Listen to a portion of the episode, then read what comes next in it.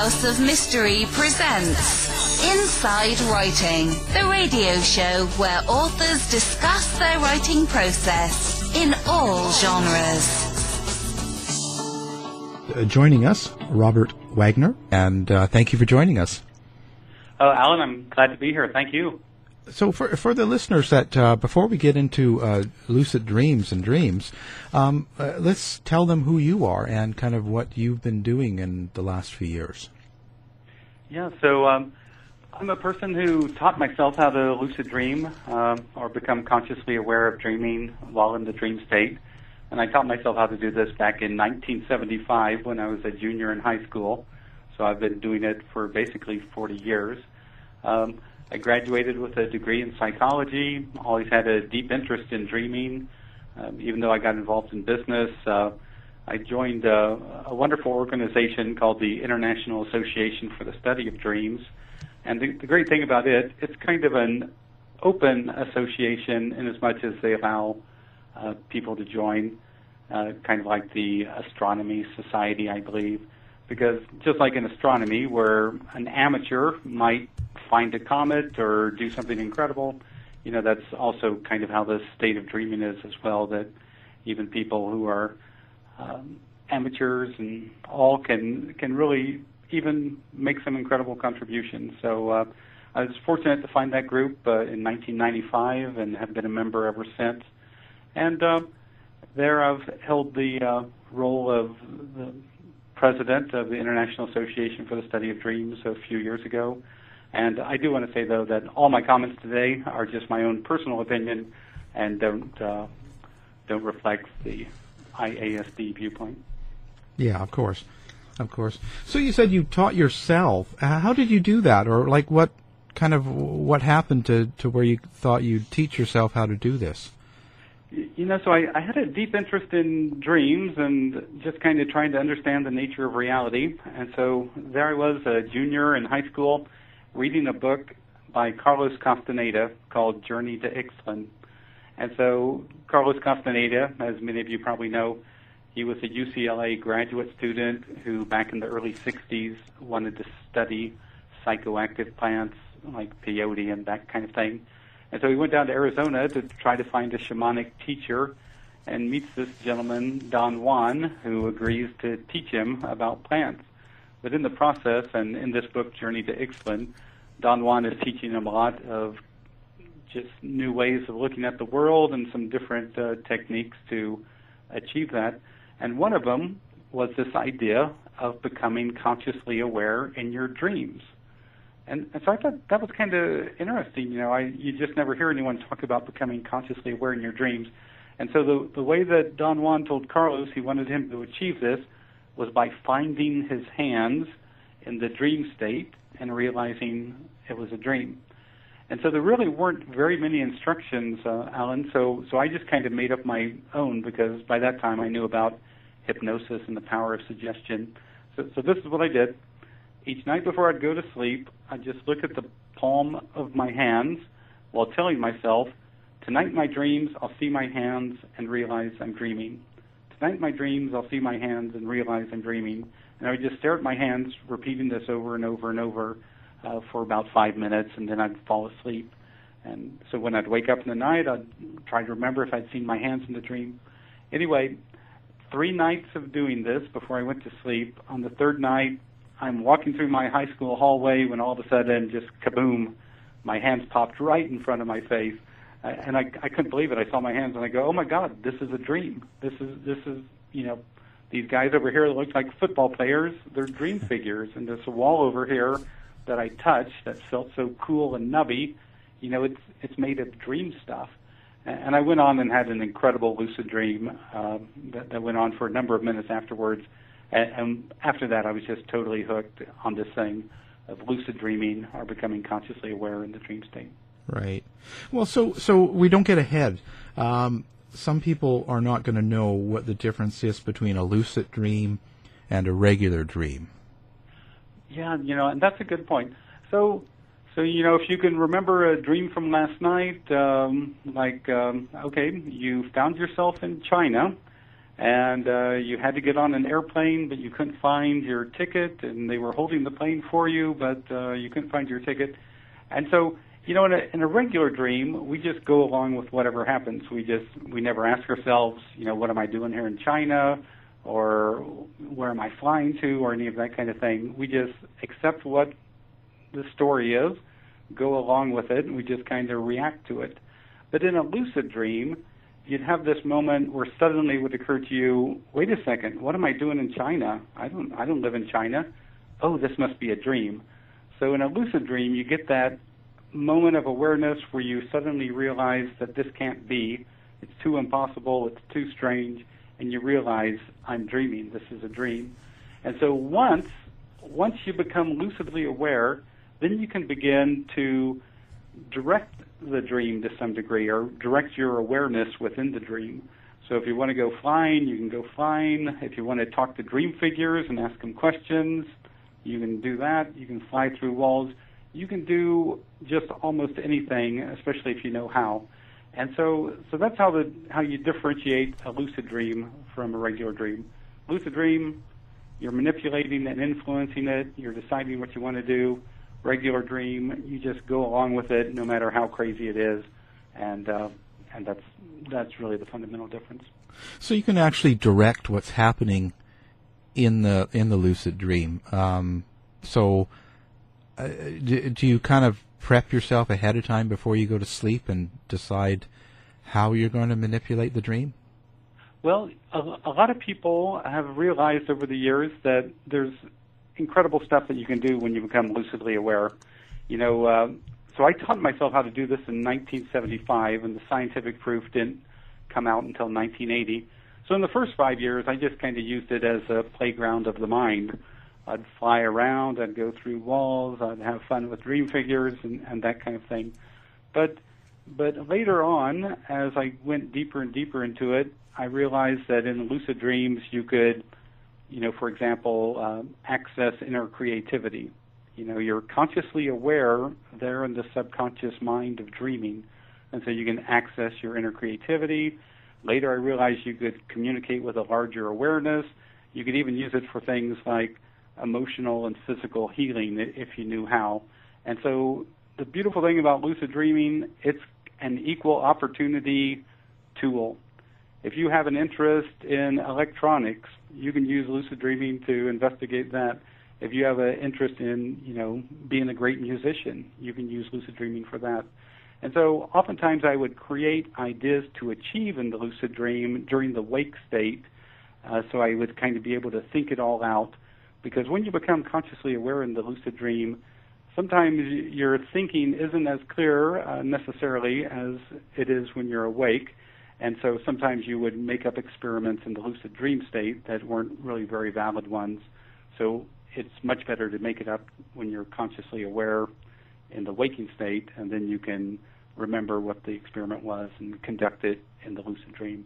So, so literally, uh, sometimes I'd have a plan to achieve when I would become lucid, but, but other times I'd just wing it and see what came. Well, so and and you mentioned about um, scientific. So, has lucid dreams been scientifically proven? Yeah, you know that's that's the incredible thing. Uh, but back in 1980, it was either 1980 or 81. I think it was January of that year.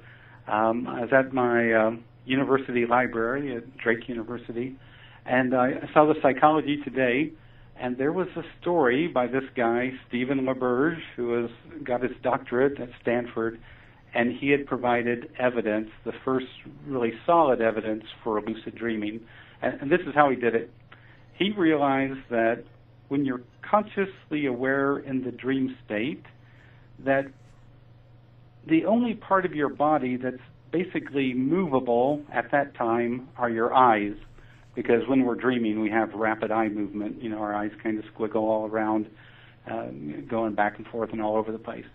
And so he thought that if you decided to set up an experiment where you brought a lucid dreamer into the sleep lab, put the rapid eye movement polygraph pads on his eyes, and told the person when you become consciously aware in the dream, move your eyes left or right eight times.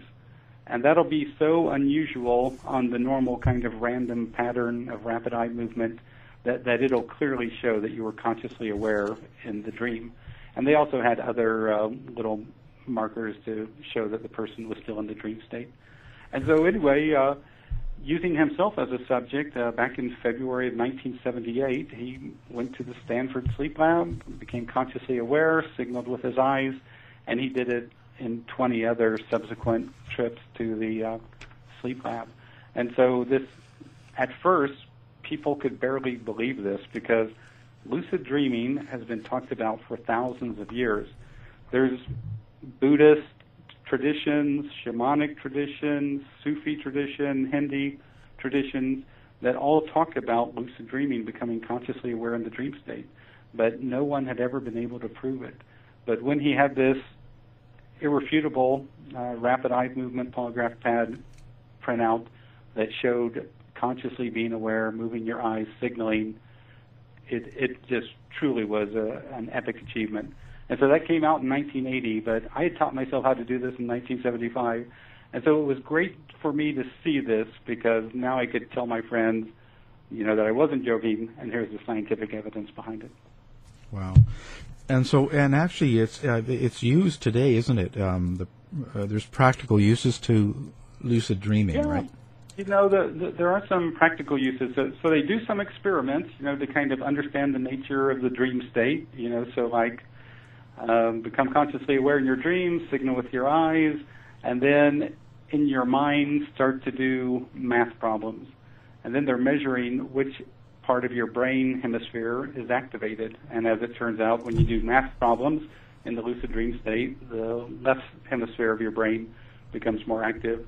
And if you do music in your lucid dream state, you know, the right hemisphere of your brain becomes more active, just like it does in, in waking reality. And so you can do experiments, but you can also, you know, to understand the nature of dreaming, but you can also use it for for something that I think is really important, and that's basically emotional healing. Uh, for example, some therapists have used lucid dreaming as a way to help people who have post-traumatic stress disorder, or PTSD. So one of the common symptoms of PTSD is recurring nightmares. Um, you know, some somebody's either been to war or had some horrible event happen in their personal life, and it's almost like every night they'll have the same dream over and over of the horrific event or some symbolic version of the horrific event. And so when you be- learn to become consciously aware, the therapist teaches people, okay, the, this incident only occurs in your dream state now. It's a recurring thing, so the next time you see it getting ready to happen, when all the conditions are right, stop for a second and think, this is a dream, I'm dreaming this. And normally, when the person becomes consciously aware in that recurring nightmare just once, normally the the uh, recurring nightmares basically cease. Um, I remember I, I do a magazine called The Lucid Dreaming Experience and interviewed a woman who had been a mechanic for um, Boeing jets, uh, big you know, 757s and all.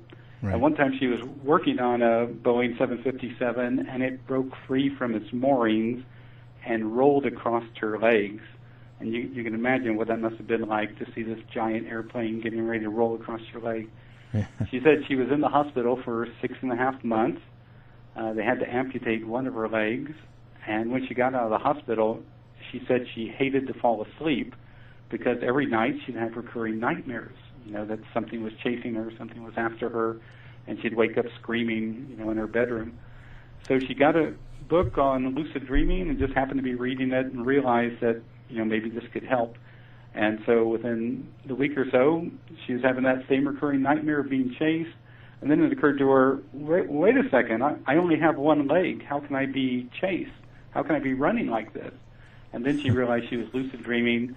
She turned and faced the monster, and she just looked at it and said, bye, and took off flying. And she, she said the monster kind of got a befuddled look on its face uh, as she, you know, she had changed the game. She had become lucidly aware in this recurring nightmare that had been going on for months. And, and after that, her nightmares basically ceased. She, she said she was so extraordinarily happy just to have a decent night's sleep after that. I bet. So you can actually change kind of how your future in a in a sense that way because you're you're um, you know changing what's going on in your dreams, which affects your life. Exactly. You know, you can definitely influence your emotional life, and, and I think this example shows that. But but the great thing, Alan, is that lucid dreamers themselves are taking this idea even further. I mean, they're getting beyond just dealing with recurring nightmares. Uh, you have lucid dreamers now who talk about how they overcome phobias in the lucid dream state. So, so think if in waking reality you have a phobia, a fear of heights, a fear of snakes, a fear of flying, or whatever.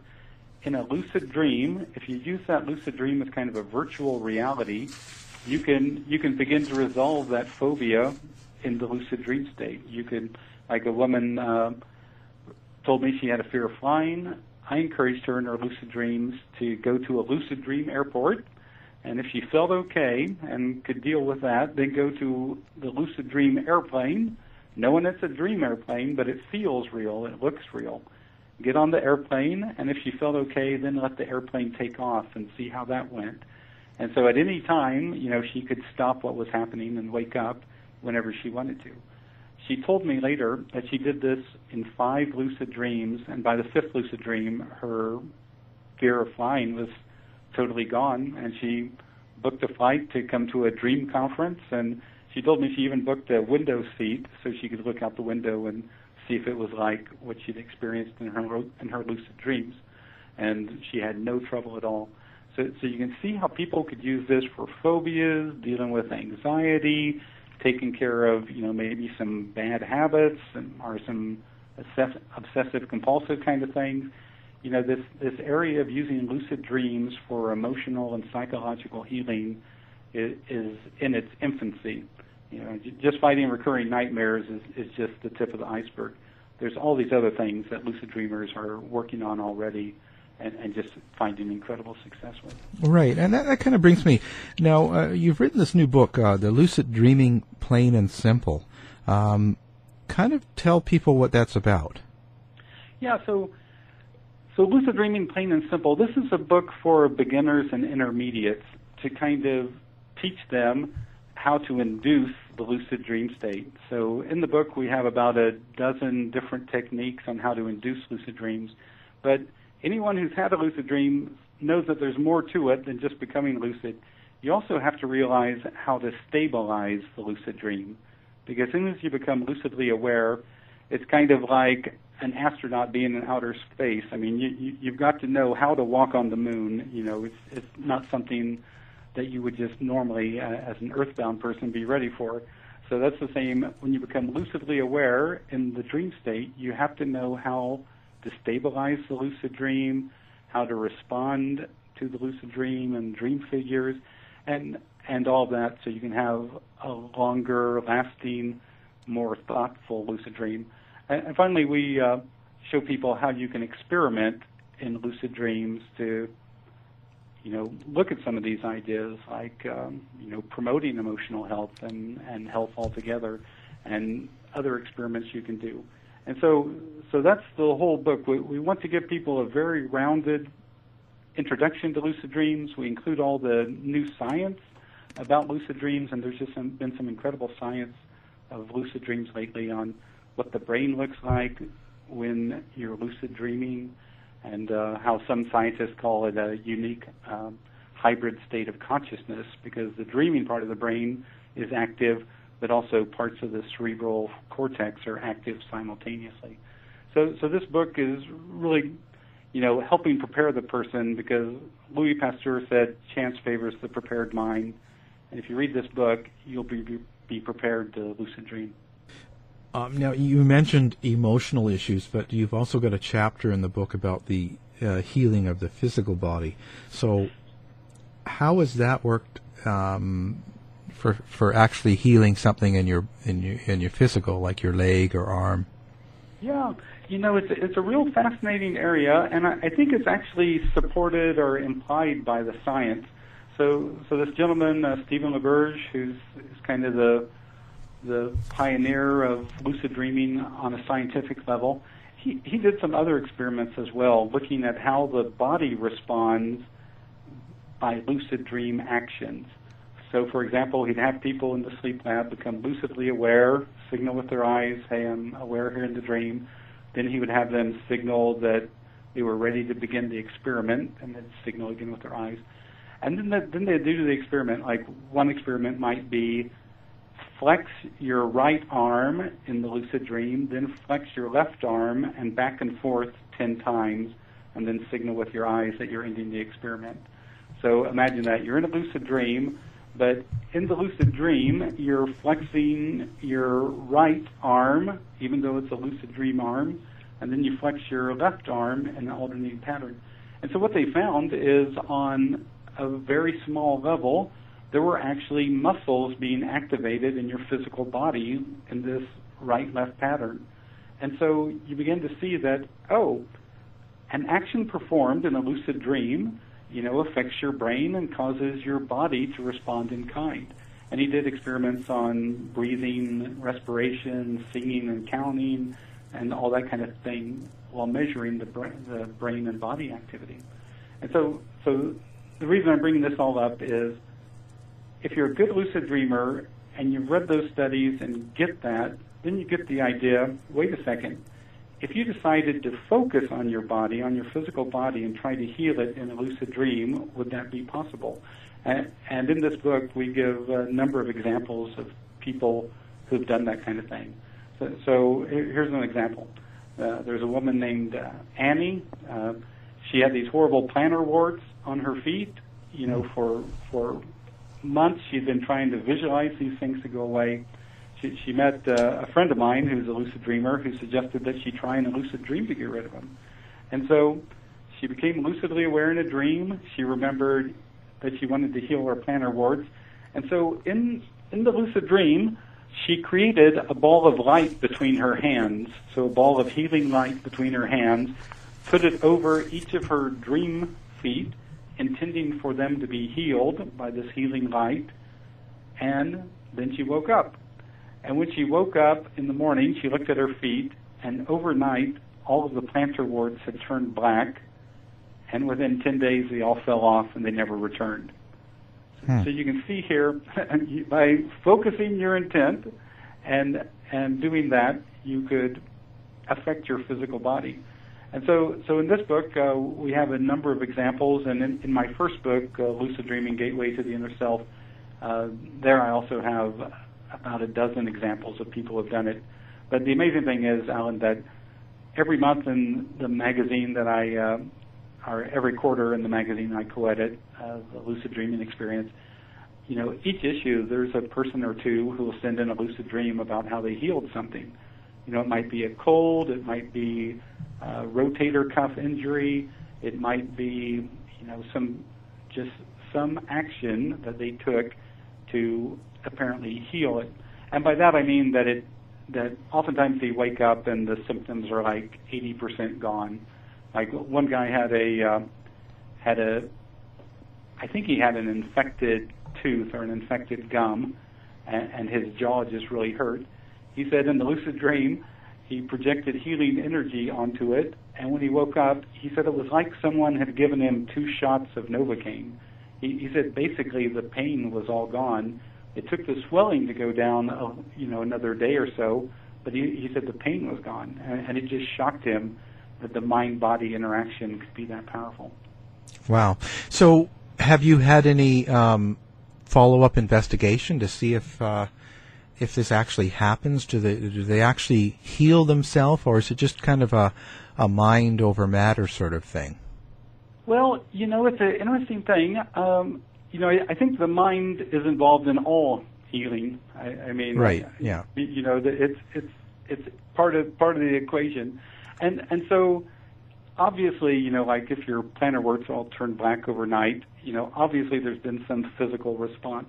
But but the wonderful thing about this, and the wonderful thing about lucid dreaming as a scientifically validated uh, state of being, is that the medical establishment could easily do a lucid dream research.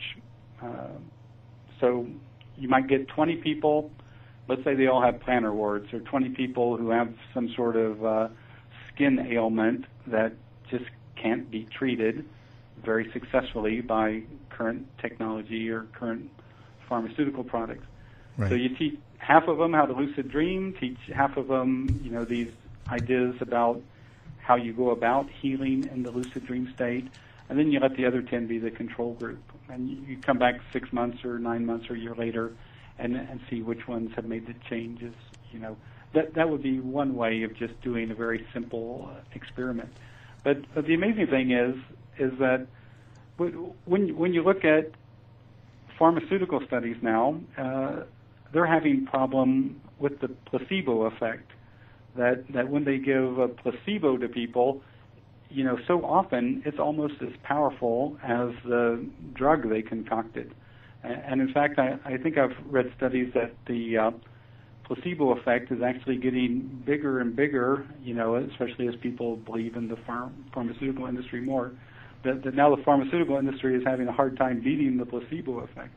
And so the placebo effect can make a profound change on the physical body just by that kind of belief and focus that, oh, I've taken something and now this is going to get better.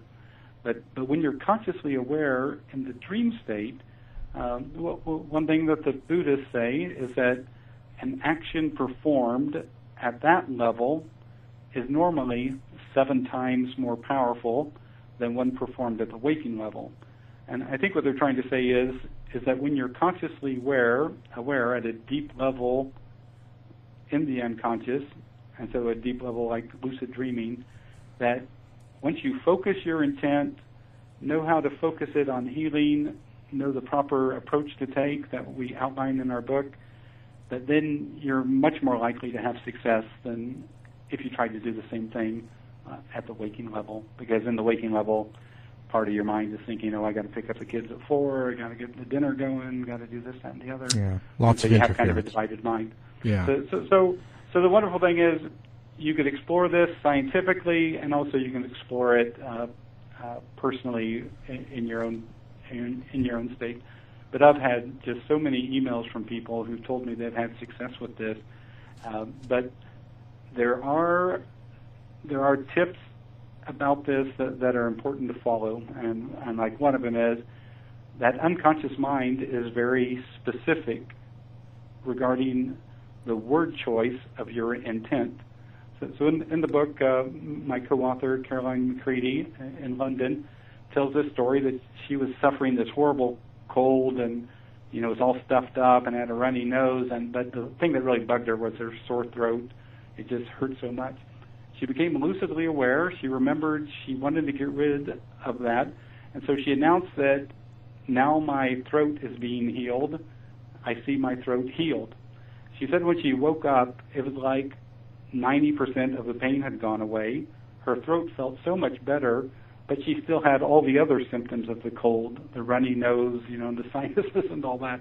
And so she said she wished she had been more broad in her healing and not just focus on the sore throat because the sore throat is the thing that immediately responded uh, and uh, and not the the entire cold because she had mentioned the sore throat and, and failed to mention the entire cold. How does modern medicine react toward this? Like, you know, uh, doctors and mainstream, are they sort of um, taking this on, or are they just sort of not? They're ignoring it. You know, it's interesting. Um, it's getting out there. I mean, conceptually, this is kind of a big idea for a lot of lucid dreamers. You know, most people, when they become aware in a lucid dream, they just play around. They go flying, they have fun, they talk to dream figures, they go through walls. You know, they they just, you know, just do whatever they want, and it never occurs to a lot of them. So there's kind of this conceptual barrier. I remember I'd get on lucid dream forums when my first book, uh, Lucid Dreaming Gateway to the Inner Self, came out, and uh, I'd bring up some of these ideas like physical healing in a lucid dream, and people were horrified. You know, oh, you can't do that in a lucid dream. Oh, you know, that's impossible. Well, maybe maybe you could deal with an emotional issue, but a physical issue, oh, you're crazy. And I, I told them, look, people are doing this. But there's that conceptual barrier. If you, as a lucid dreamer, have never considered this, if you, as a, as a lucid dreamer, have never thought about how to approach it in a successful manner, uh, like I outline uh, in in these two books of mine, you know, you, you, you're not going to uh, really understand how to go about it. But think of that research by Stephen LaBerge. He asked to see lucidly aware would there be muscle movement in your right and left arms in an alternating pattern? And he found it. Would your brain hemispheres change if you were counting in a lucid dream versus when you were singing in a lucid dream? And it appeared. He even had people in lucid dreams have lucid dream sex, and he had them all uh, done up with like 17 channels of physiological data you know, on respiration and heart rate and all sorts of uh, uh, other channels that he talks about in his first book, uh, Lucid Dreaming. And he said, as I recall, on 17 of the 19 physiological responses, it was just like the real thing, even though it occurred in the virtual reality of a lucid dream. So that's why I'm saying there's a profound impact that you can achieve in the lucid dream on your physical body. It's already been shown we at Wondery, creators of Dr. Death, Scamfluencers, and Over My Dead Body, go deeper into complex true crime stories to give you an inside look at the facts. And now we're launching the ultimate true crime fan destination, Exhibit C. It's truly criminal. Wondery's Exhibit C gives you the detective's lens of all of the evidence, taking you step by step through the twists and turns of each true crime case. Join the Exhibit C online community to access exclusive show merchandise, member only content, and to hear directly from top criminal and social justice experts, witnesses, and investigators as they take us beyond the evidence and into the case file. Join now by following Wondery Exhibit C on Facebook or find us on the web at WonderyExhibitC.com and listen to true crime podcasts on Wondery and Amazon Music. Exhibit C. It's truly criminal.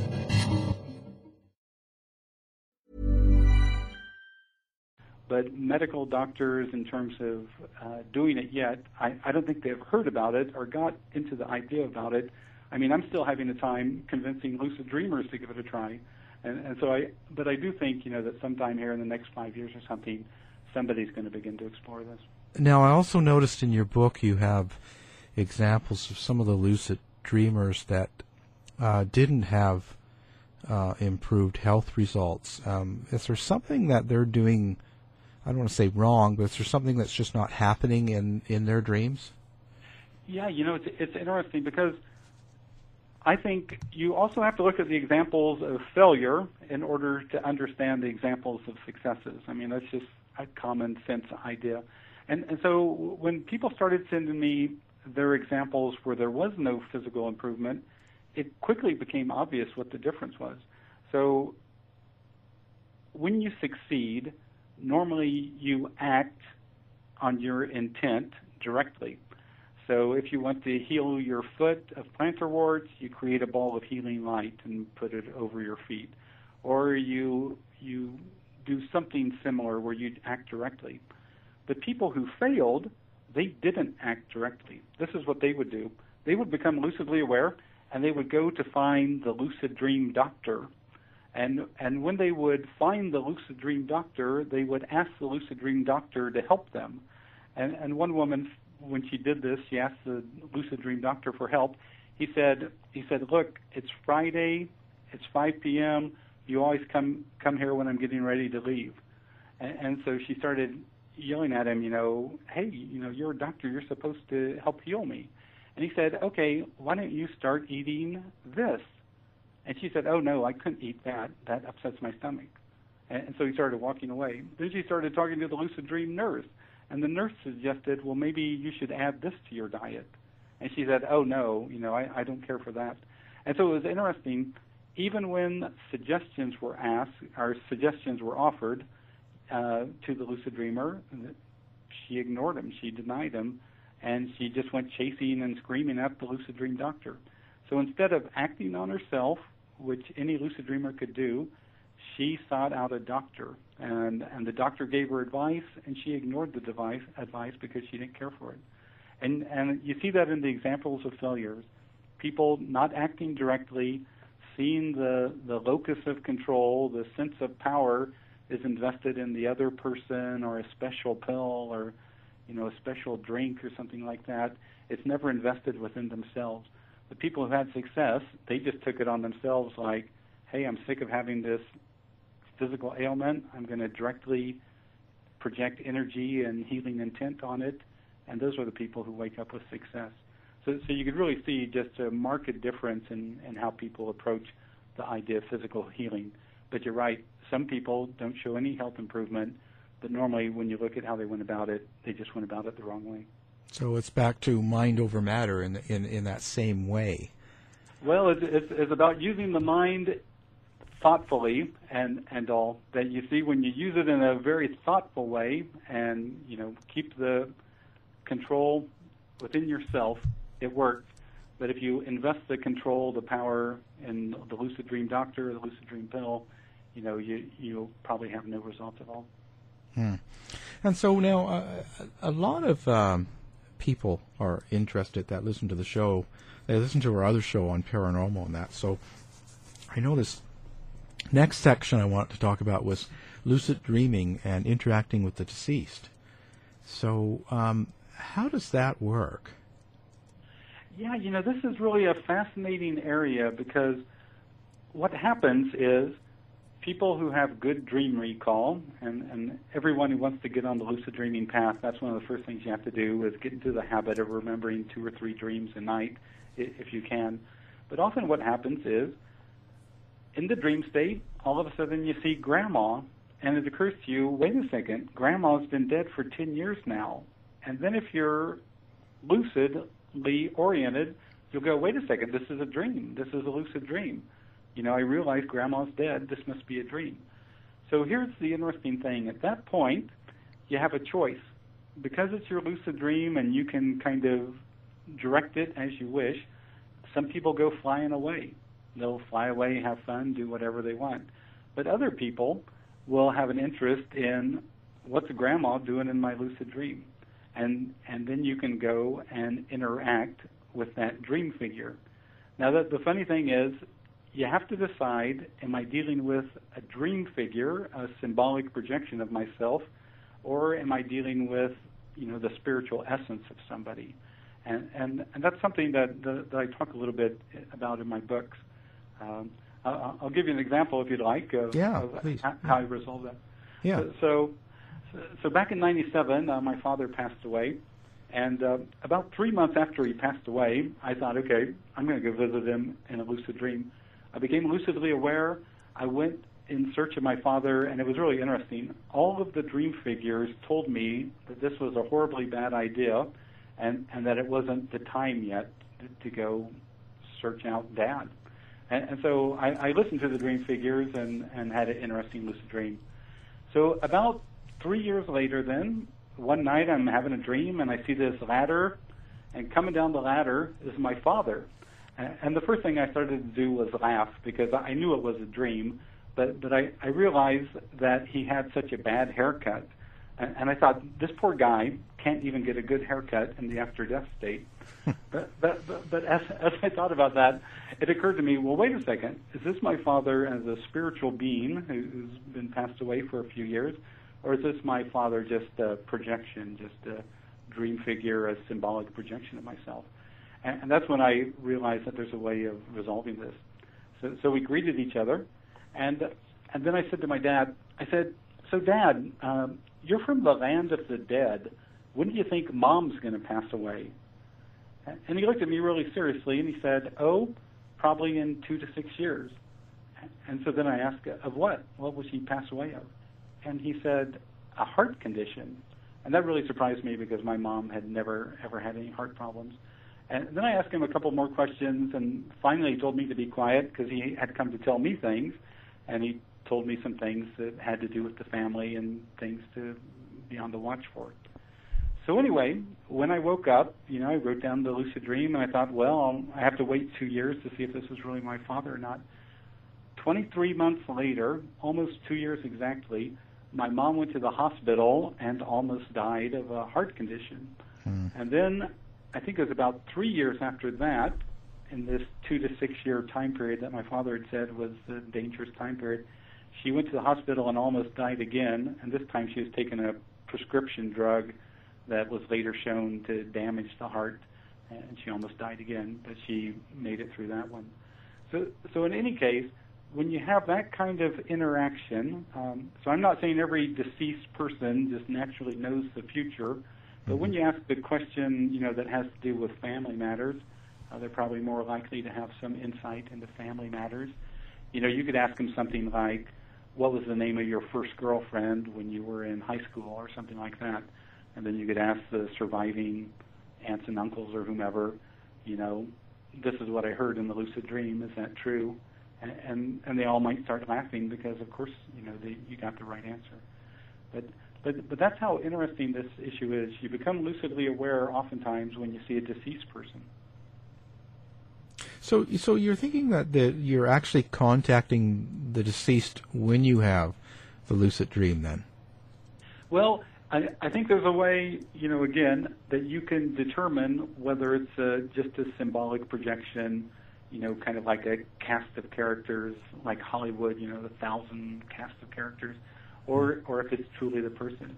Um, you know, for example, if, if you were having a dream that it was Thanksgiving and all of a sudden in the corner you saw Grandma, you know, Grandma might be there because you're having a dream about Thanksgiving and she's associated with Thanksgiving because she always cooked up Thanksgiving for everybody.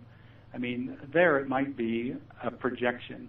And since, but when you're lucidly aware, you have the capacity to talk to dream figures and see how intelligent, responsive, and aware they are. Sometimes when you're lucidly aware, you'll go up to a dream figure and you'll ask it a question, and it'll just turn turn away and walk off.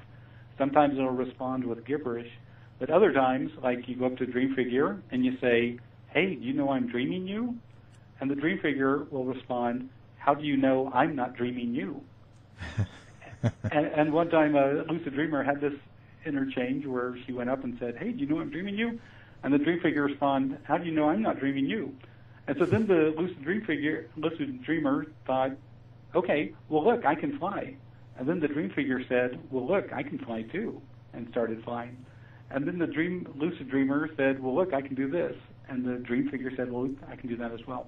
So what you realize is there's this whole range of dream figures some of them seem hollow or empty. I mean, I think these are truly projections of your mind.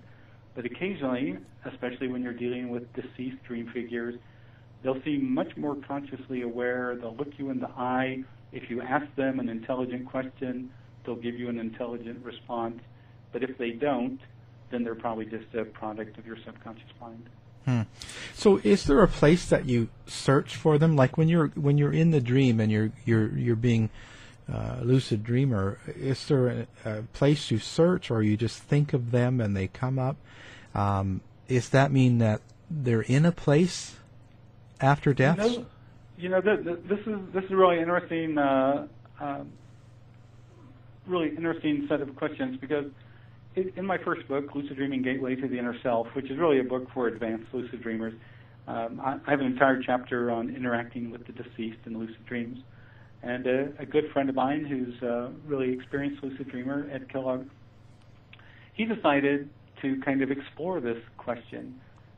So when he'd become, so he, he would know somebody who had passed over, and he'd know, know him, and he would ask the family, how would you feel if in a lucid dream I tried to contact your deceased relative? And normally the family was really intrigued by this idea. He'd become lucidly aware. I remember in one particular case, he became lucidly aware and remind, remembered that he wanted to find, let's say, Mr. Smith. And so he announced that he wanted to find Mr. Smith, and all of a sudden a guide appeared and said the guide would help him find Mr. Smith. And so he started following the guide, but the guide, you know, kept turning here and turning there. And as Ed followed him, it, it just became too much, and, and the lucid dream collapsed. Well, a few nights later, he became lucidly aware again and remembered his his interest in finding Mr. Smith. And who's there? It's the guide from the first lucid dream. And so the guide said, "I'll take you there." And so this time, I think Ed convinced him to make it quick so he could maintain his lucid awareness. He gets there, he finds Mr. Smith, but he doesn't find Mr. Smith, you know, the 80 year old guy. He finds Mr. Smith at age 35, you know, and at that time he has bushy curly hair and big big sunglasses, you know, like people used to wear, you know, back in the 70s, and, Hmm. and a real heavy duty tan, and and he's basically surrounded by all the stuff that he loved when he was a younger guy, and he and Ed have a conversation, and you know Ed's paying attention to the questions he's asking and their comments and all, and Ed wakes up. Ed says he writes down the entire lucid dream. He presents it to the family, and the family cracks up. They tell Ed, "Oh, you don't you don't know this because you only knew him when he was 70 or 80, but when he was a young guy, he used to get his hair permed, and he had this you know kind of big bushy fro, and also he had a great suntan, and he had these giant you know sunglasses just like you ex- described." And oh, and all that stuff that was on his desk, he used to play around with that stuff when he was a young guy he had an incredible fascination, you know, with whatever it was. And so it's interesting. You could, because lucid dreamers can experiment in a lucid dream, you could actually conduct a parapsychological experiment to investigate this kind of thing. Have lucid dreamers go in search of the deceased or and learn things about them and wake up and then have them validated just like Ed did in this particular case. It's, it's really fascinating this issue of interacting with the deceased in a lucid dream. Because obviously if you talk to 100 people who pay attention to their dreams when they have a loved one pass away oftentimes a lot of them will have dreams before that occurs that the loved one's going to pass away. And then after the loved one passes away they'll just have normal dreams in which the deceased come and says you know goodbye or I'm doing fine, or or you know, tell mother to remember to do X, Y, Z, or, or whatever it is. You know that that's a very common uh, that kind of visitation dream is very common in just regular dream literature. But the beautiful thing about a lucid dream, you're aware, you know that this is a dream, and then you can have a face-to-face conversation, and sometimes learn things that there's no way that your mind uh, ever knew. Wow, that's that's pretty amazing, actually. Um, pretty interested in that. And uh, what can you tell us about um, searching or finding people that are alive, like doing shared dreams, both dreaming of each other, and people that don't even know each other that do that? Yeah, you know that, that's an interesting area. I, I don't bring it up in my uh, in this newest book, uh, Lucid Dreaming Plain and Simple, uh, which is more for beginner and intermediate lucid dreamers. In my first book, Lucid Dreaming Gateway to the Inner Self, I have a chapter on mutual uh, interactions in the dream state. And uh, I, I have one funny one that, that occurred to me. Um, so, so one night I'm lucidly aware, I'm sitting in a restaurant just am, just amazed at the detail. I mean, you know, there's salt and pepper shakers on the restaurant table and all this, just everything that you'd expect to find uh, in, uh, in a normal restaurant. And, and so all of a sudden, uh, a friend of mine, who I know from the International Association for the Study of Dreams, uh, her name is Mo. She walks in the door, and and I run up to her and I go, Mo, this is a dream. We're we're dreaming this. This is a lucid dream. But but it's really interesting, Alan. She, she had this she had this look on her face, like uh, she herself was having a dream. She like her eyes were moving, like she was having rapid eye movement, and her head was kind of swaying back and forth, like she was involved in some other dream. And so I thought, oh, I have to convince her to, to be aware in my dream. And so I grabbed her around the waist and I started levitating. And, and I said, said, look, Mo, we're levitating. This is a dream. We're having a lucid dream. But still she had that thing of her eyes moving back and forth, you know, kind of looked like a drunken sailor or something like that. And, and so at that point, I decided to do something.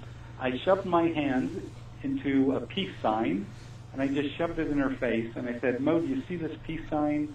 You can use it as a symbol to help you become lucidly aware whenever you want. And, and then I woke up. And, and so in the morning, uh, you know, I thought, well, you know, I'll see if Mo calls me or sends me an email. She didn't do any of that. And so I, I kind of wondered, you know, I decided not to bring it up to her and just kind of let it be. So three months later, I'm out in the Bay Area where, where Mo lives, and uh, I, I had some free time on my business trip, and so I called her up and asked her if she wanted to meet for lunch. And so we agreed to meet in Burlingame, California. I was standing there outside of the restaurant, so this is waking reality, and here comes Mo walking up the sidewalk, and right when she gets to me, she puts her fingers in a peace sign and shoves it in my face, just like I had done in the lucid dream to her. And, and I, I asked her, I, I said, Mo, why are you doing that? And, and she looked at me and she said, I don't know, I just felt like it. So, so in, in this kind of example, you see that an action that I did, lucidly aware to her in a dream, three months later, she does to me in, in waking reality and, and just, you know, basically shows me that on some level, whether consciously or subconsciously, on some level, she picked up that information. Wow. That's pretty amazing. How, how do you explain all that, sort of? Like, uh, do you think we're all connected in some way? You know, for, for me, that's what I think is going on, that, that we exist within an interconnected oneness. That, to me, that's the only way of explaining it. And sometimes when we're in the dream state, we're in this state where time and space really have no meaning. So, so think of an average dream. You know, in an average dream, you know, you might be in your kindergarten classroom with your current office mates, you know, talking to, you know, an astronaut or something. I mean, time and space just don't have have that same sort of linear function that they seem to have in, in physical reality. And so when you're lucidly aware, you can begin to explore time and space. And I think because of this kind of interconnected oneness, you know, whether you want to call it a collective unconscious or a universal mind or a matrix or whatever, that that that on some level we're connected, and in lucid dreams we can experiment with this and play around with it. Hmm. And so now, when people have bad dreams or nightmares, and uh, can they use this to kind of control them or stop them? Yeah, you know, so so oftentimes, you know, a, a bad dream is really a dream that's waiting for a proper resolution. You know, it's waiting for some response to resolve it, and, and then then that kind of bad dream, especially if it's a recurring dream, will, will come to a conclusion. But Carl Jung came up with the idea that in some dreams uh, we were dealing with the shadow. And so the, sh- the shadow, as he thought about it, were the denied, ignored, repressed parts of ourself that, that we often didn't want to face, and that's why it was in the shadows position, which is normally behind us, you know. So when you're being chased by the boogeyman, it's behind you. You you probably don't even look at it. You just know in your mind, oh, I'm being chased by the boogeyman. But that's part of that bad dream. Hmm. But the interesting thing is when you have lucid dreamers who become consciously aware, like, like I remember one woman, uh, her therapist had taught her how to become lucidly aware because she was being chased by three women in this recurring dream and it was driving her crazy. So she became lucidly aware. She turned and faced the three pursuers and she asked them, you know, who are you? Why are you chasing me? And, and when she did that in her lucid dream, the three chasers said, "Oh, we're your anxieties. You call us to you." And, and so, so you could see how you know this kind of bad dream that had been throughout her life was just basically her anxiety chasing her. And if she wanted to be rid of her anxiety, she needed to work with her therapist to, you know, overcome her anxiety. And so, so oftentimes these bad dreams, you know, it's just something that needs our attention. It needs to be resolved it's a shadow issue. And the beautiful thing, once you resolve it, and I've seen this happen in lucid dreams, is oftentimes the best way in a lucid dream of interacting with a negative figure or an angry, destructive figure um, is just to project love and compassion and understanding from your heart. And so, like, uh, imagine this one time I saw a black Rottweiler in my lucid dream. It's snarling at me. It looks like it's going to attack me. But then I thought, you know, I'm just going to project love and compassion on it. And as I did, it began to shrink down. And as it shrank down, I, I think finally it became a dachshund like we had when I was a kid, you know, a little wiener dog. And, and I picked it up and took it flying around the uh, dreamscape. And so, so you realize that in a lucid dream, you can resolve some of this inner emotional energy. You know, it you know, it might be your fear of failure. It might be, you know, your anger at, you know, something that happened to you in your, in your life. but it's being projected out there by your mind in the dream state. And if you become lucidly aware, you finally have a chance where you can resolve it. And I've seen people resolve this and just gain incredible energy back once they resolve these issues. Yeah. Is there some sort of steps that people should take um, when they're starting to do this or starting to dream and, and be aware, like uh, um, like you said, to write down, to remember and stuff? Is there something in particular they should do? Right. Yeah. So, so the first thing, of course, is is becoming aware of your dreams because you're you're not going to become a lucid dreamer if you don't have pretty good dream recall. And so, keeping a dream journal by your bed. Uh, sometimes in the middle of the night when I wake up, I don't write out the entire dream.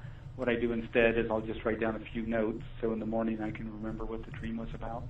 And sometimes people uh, who sleep by themselves will use a voice activated recorder or are talking to their cell phone or whatever and, and just uh, you know get it down that way. But by remembering your dreams, you have a much greater chance of remembering your lucid dreams. Then for a lot of people, it's taking one of these techniques. So, like in our, our book, there's about a dozen techniques on how to become lucidly aware. And using one of these techniques, normally I encourage people to use them for three or four weeks. You know, you have to use it for three or four weeks in order to really get it. But then, as soon as you become lucidly aware, I encourage people kind of a four-step process. The first thing you got to do is modulate your emotions. Normally, people get so excited when they become lucidly aware that if they get too excited, they just automatically pop out. And so, so you can't be too excited. You've got to look at your hands to stabilize the dream. Look at the ground to stabilize your dream. Tell yourself to calm down because if you get too excited, you'll normally pop out. Then I encourage people to enhance their awareness. So you might want to rub your hands together in the lucid dream to kind of activate that kinesthetic physical sense in the lucid dream, or touch something to kind of ground yourself in the lucid dream. Uh, you might want to shout out, just like some people do with OBEs and astral projection. They'll shout out greater clarity now, or more awareness now. And, and what's funny in a lucid dream, when you shout that out, oftentimes what will happen, it's like somebody turns up the light in the lucid dream. All of a sudden, you know, if it was like at 30 watts, now it's at 80 watts when you shout out greater clarity now. And so once you modulate your emotions, kind of enhance your awareness, then the really important thing, and I give a lot of tips in my book, how to maintain your focus. Because just because you're aware in the lucid dream doesn't mean you're going to stay in that steady state, you know, for the next 10 minutes. You have to be sure that you don't get re-entranced by the dream and get just return to regular dreaming. Because as you begin to interact with the dream, it can become so interesting and fascinating that if you forget that, that it's a lucid dream, you'll just return to regular dreaming. So on all of that, we give lots of tips and techniques to help people become lucid, stabilize that lucid dream, and then also explore and experiment in, in some of these more profound areas. Yeah, it's fascinating. Um, just got your recent book, and I uh, highly recommend it. And now I'm very interested in your first book. Um, um, so let's talk about um, how people can uh, get a hold of you and, and learn more about uh, any of speaking events or any workshops or anything you've got going on. Yeah, so so my uh, main book website is lucidadvice.com. So that's one word, lucidadvice.com. And there they can read about the books. Uh, there's even a place where people can submit questions and I'll respond to, especially if they're uh, about lucid dreams. I, I just don't want to respond about any question but lucid dreams I'll respond to. And then I also uh, have a online magazine called the Lucid Dreaming Experience that I've been co-editing for wow 15 years now. A good friend of mine created this quarterly magazine, the Lucid Dreaming Experience. Basically, in every issue, I interview an experienced lucid dreamer because it's so fascinating. You know, everyone has their different focus. Some people use lucid dreaming to become better artists. Some people use lucid dreaming, you know, to explore the nature of space and time. Some people use it, you know, to heal themselves or their emotional self. And, and so I interview people. There's articles. There's reader-submitted lucid dreams, and, and it's really a fascinating magazine. But if you go to luciddreammagazine.com, uh, you can you can see all the incredible lucid dreams there and also sign up if you want to get that magazine. But so lucidadvice.com, that's where you can learn about the books, and of course you can find the books on Amazon, Barnes and Noble, the Apple iTunes store, and at your local uh, bookseller if you just ask for Lucid Dreaming Books by Robert Waggoner. Uh, finally, uh, I did want to mention that uh, uh, here in March, uh, let me see when that'll be, March 20th, um, 2015, I'll be at the East West Bookshop in Mountain View, California. And on Friday, I'll give a free talk. And then on Saturday, I'll have a workshop for beginners and on Sunday a workshop for advanced people. And the workshops, of course, cost something. Then April 25th, I'll be in New York City uh, with the International Association for the Study of Dreams, giving a talk. And then on April 26th, I'll be in New York City with Evolver, evolver.net or evolver.com is having me do a workshop. And then in May, I'll be in Seattle uh, giving some talks at Evergreen State College and uh, University of Washington Bothell. And so the beautiful thing about lucid dreaming has been scientifically validated, but you have to really open up your mind and conceptually explore. And, and that's that's why I wrote a book. It's because I'd been lucid dreaming for 35, 40 years when I started to write books, and I just felt like by that time I had a lot of experience and could help this new generation of lucid dreamers really get the most possible out of it. Fantastic. We'll also have all that um, linked to our website, and uh, also post a link to uh, purchase your book. Um, it's been a pleasure, and uh, hope to have you back again. Okay, it's been a lot of fun too, and I'll tell you, lucid dreaming is a revolutionary psychological tool.